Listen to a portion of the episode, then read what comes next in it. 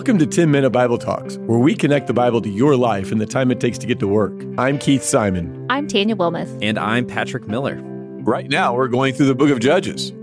Hey, Patrick and I are starting a new podcast. It's called Truth Over Tribe, where we talk about cultural and political issues from a Christian point of view. If you're interested, subscribe to Truth Over Tribe on your podcast player so you won't miss any of the episodes.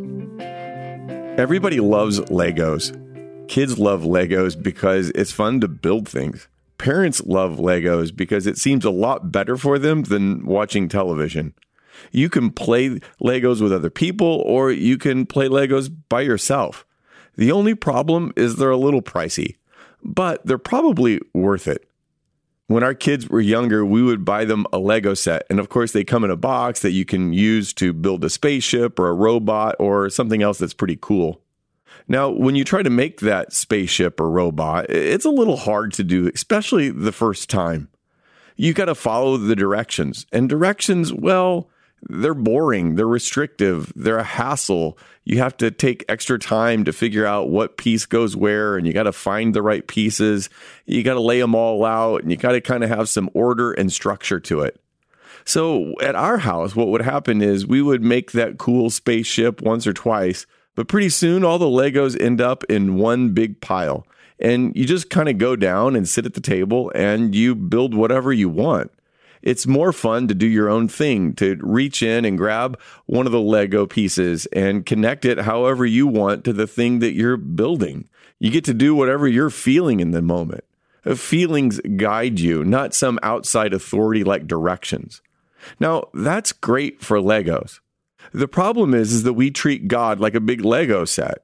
Yeah, like we don't want to let the Bible define God. We get tired of following the directions because the God of the Bible, well, he's a little bit restrictive. Like he holds us accountable. It's kind of a hassle to have to read the Bible and to listen and obey it. So, what we do is we take all these attributes of God and we throw them into a big pile, and then we pick and choose which attributes we like. We let our feelings guide us in our view of God, not some outside authority like the Bible. And so, what we end up with is a customized God, a God that likes and, to be frank, dislikes the same things that we like and dislike. There's this old line that says, God made human beings in his image, and ever since we've been returning the favor. Like God made us in his image, but then we try to make God into our image, a God that is customized to our tastes, kind of like a Lego set God. Well, we're back in Judges, this time in chapter 18.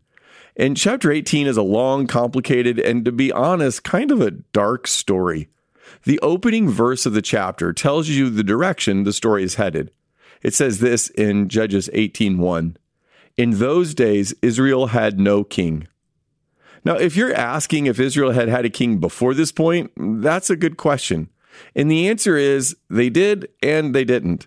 They hadn't had any human kings thus far in Israel's history. But that doesn't mean they didn't have a king. God had been the king of Israel. Listen to what God says to the prophet Samuel at right about the same time the book of Judges was written. And the Lord told him, that Samuel, listen to all that the people are saying to you. It is not you they have rejected, they have rejected me as their king.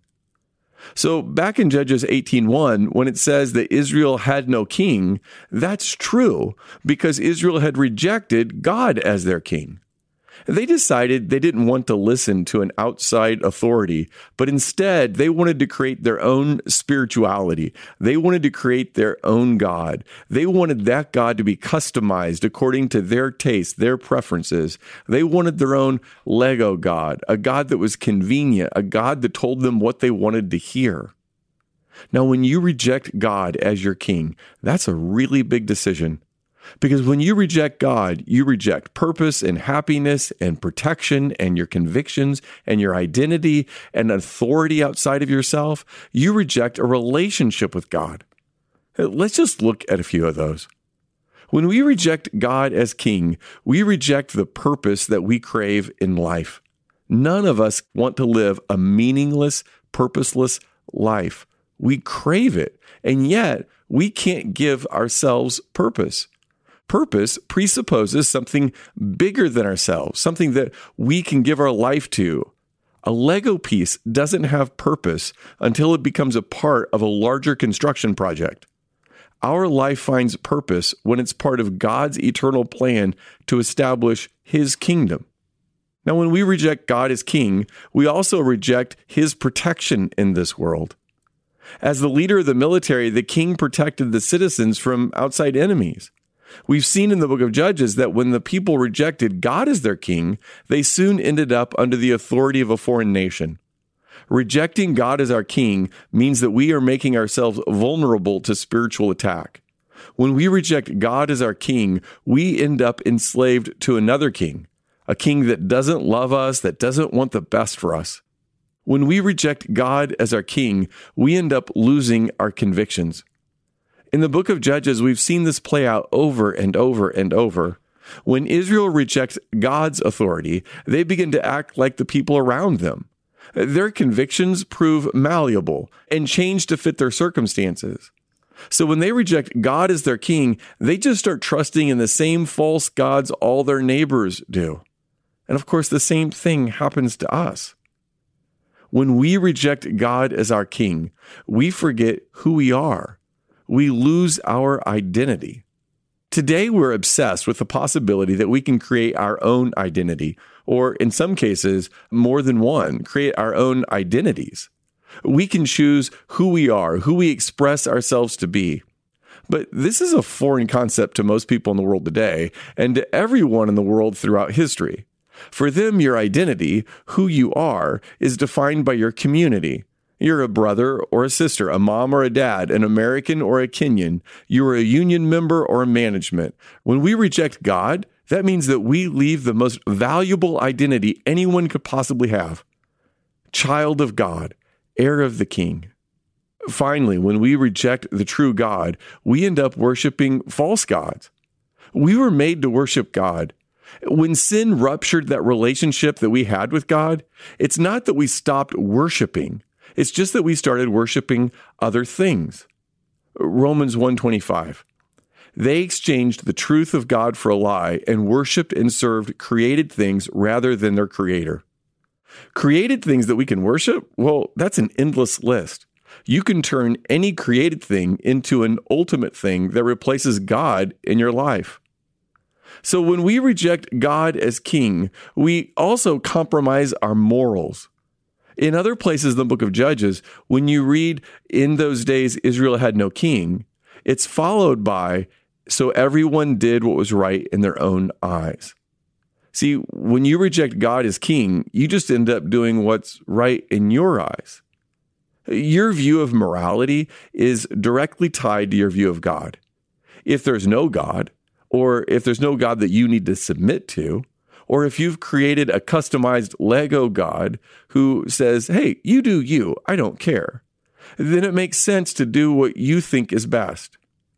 Imagine you see from a distance a person walking their dog, and the dog relieves himself as dogs are known to do.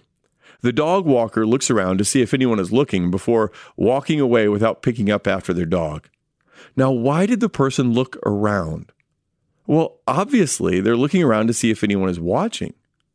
When you reject God as king, then you no longer must give an account to him. You must no longer answer to anyone.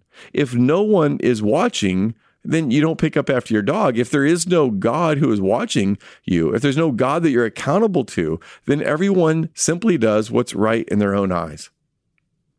The good news of the gospel is that Jesus is the king who came to defeat sin and death and restore his kingship over all creation, his kingship over our lives.